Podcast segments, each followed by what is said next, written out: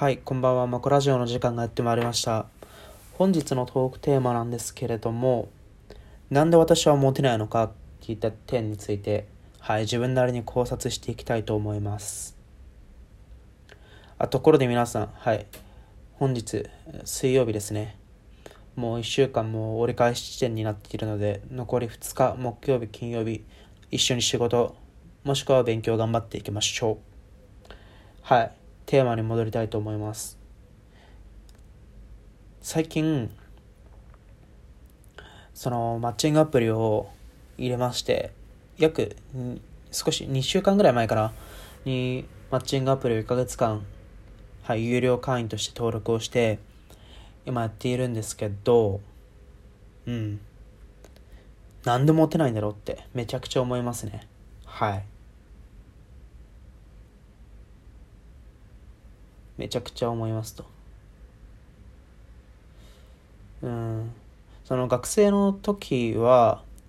ある程度その、有名企業だったりとか、そこそこ平均年収以上もらえていれば、このモテ、モテ数値、まあ、定力することはできないんですけど、を上げることはできるのかなみたいな思っていたんですけど、いざ、まあ、世間と比較してある程度年収がもらえて、かつ結構有名な会社に勤めて、勤めることができるようになった私なんですけど、はい。全然もモテません。いいね全然来ません。マジどうにかしてほしいです。っていうちょっと悲しい話なんですけど、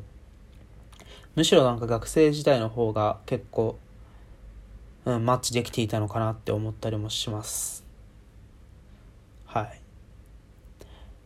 このモテについて最近結構考えるようになって、皆さん思いませんか？この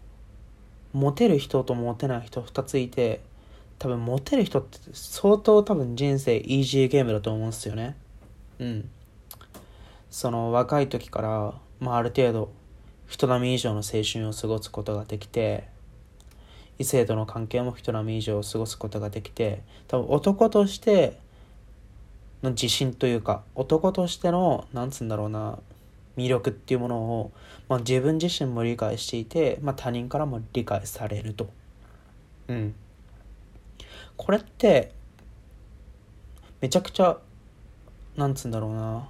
仕事やその自分のプライベート、人間関係においても、非常に大きな土台となってくるポイントなのかなと思いますと。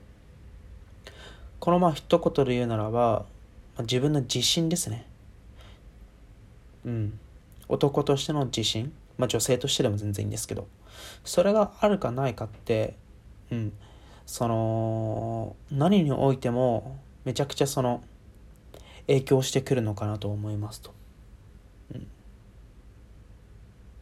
だって、たとえその仕事ができなくなったとしても、お金がその人並み以上にもらえてなかったとしても、有名企業に勤めることができてなかったとしても、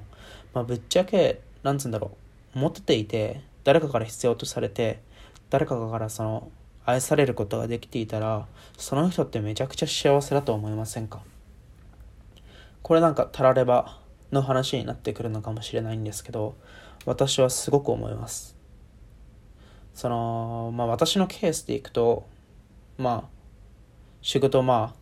まあそこそこ頑張れます。副業頑張れます。まあいろいろ勉強もしてます。ただ思うのが、やっぱりその、人から愛されないというか、うん、赤の他人にですね、家族とかではなくて。人から愛されないとか、人からその強く必要とされていない、まあ欲求ベースで。これって、やはりその、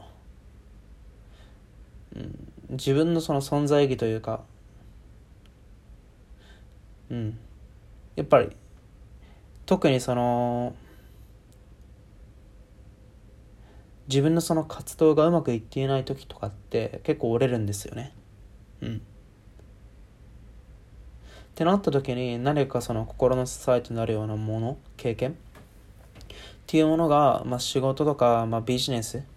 とは違う角度で一つあるかないかっていうのは非常にその人のなんつうんだろうなバランス感覚そのバランスを維持するためには重要になってくるのかなと思いますと。うん。うん、モテるって何でしょうかね。非常に難しいです。だって、うん、ぶっちゃけその自分よりも性格割ってんだろうな性格割ってんなって思う人でもなんか彼女とかがいたりしてもうびっくりマークじゃないですか。で自分よりもなんつうんだろうなちょっとかっこよくない人明らかなんかこいつやべえなっていう人にも彼女がいてもうクエスチョンマークが2個つくじゃないですか、まあ、プラスびっくりマークもついて。Y って感じじゃないですか。でそういう時に思うわけですよ。わ俺こういう人にもなんか劣ってんだな男としてって。っていうふうに思うと結構なんつうんだろうな。自分のそのメンタルがどんどん沼になっていくというか。ただでさえそのガラスのメンタルがうん。粉々になっていくというか。いう状態にたまに襲われますと。まあことそのマッチングアプリにおいては、うん、めちゃくちゃその厳しくうん定量的に評価されるわけじゃないですか。ってなった時にああ自分のその市場での評価っていうのはこの程度なんだなってうん思いはとなりますね。まあこれに関してはお前自己を自分磨きしてないからだろうとかもっとその自分の美意識を高めていこうぜとか自信を持つように仕事頑張ればいいじゃんとかいろんな意見があると思うんですよ。確かにそれは全部その通りですと。ただ、この、まあ、土台の部分ですね、さっきも言ったように。その土台の部分があるかないかっていうのは、やはり今後のその、これからこれまでの人生においても非常に重要なものなのかなって思いました。はい。多分こういうふうに話している時点からこそ、なんつうんだろう、自分持てないんだなっってなんか話しながらも思いますと。このね非常に難しいポイントですよね。まあ人と比較してしちゃいけないのはわかるんですけどやっぱりどうしても比較するというかうん。その社会人になって思ったのがまあ皆さんその社会人になって忙しくなってどんどんその人生のプライオリティそのじ生活のプライオリティっていうものが結構皆さん変わってきたなって社会人になって変わってきたなって思うんですよ。それはどういうことかっていうと大学時代結構仲良く遊んでいた友達もそのの中で結構その皆さんその優先順位が変わって来ているような感じがするんですよね。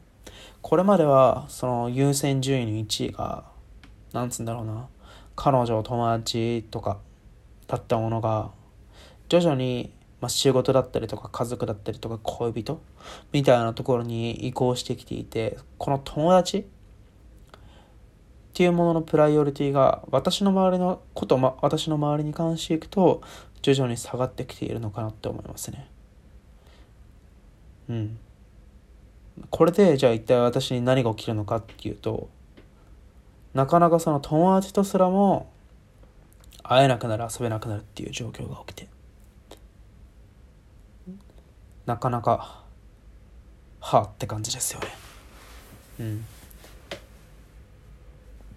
うん。っていうのが私の最近の気づきです。もっとその人生を肯定的に前向きに捉えていく必要があるのかなとは思いますね。長期的に見たら結構プラスの方向に進んでるなとは思っているんですけどやはりその短期中期的に自分の人生を俯瞰してみた時に先行き不安だなどうしたらいいんだろうってうん、毎日毎週思いながら過ごしていますね。本当モテに関してはなかなかその自分の中での施策っていうのがなかなか回せなくて。うん。ことこの領域においては、まあ、合理性だけではなくて対人なので難しい部分ではありますよね。はい。以上が本日のトークテーマになります。ご清聴いただきありがとうございました。ではまた明日。バイバイ。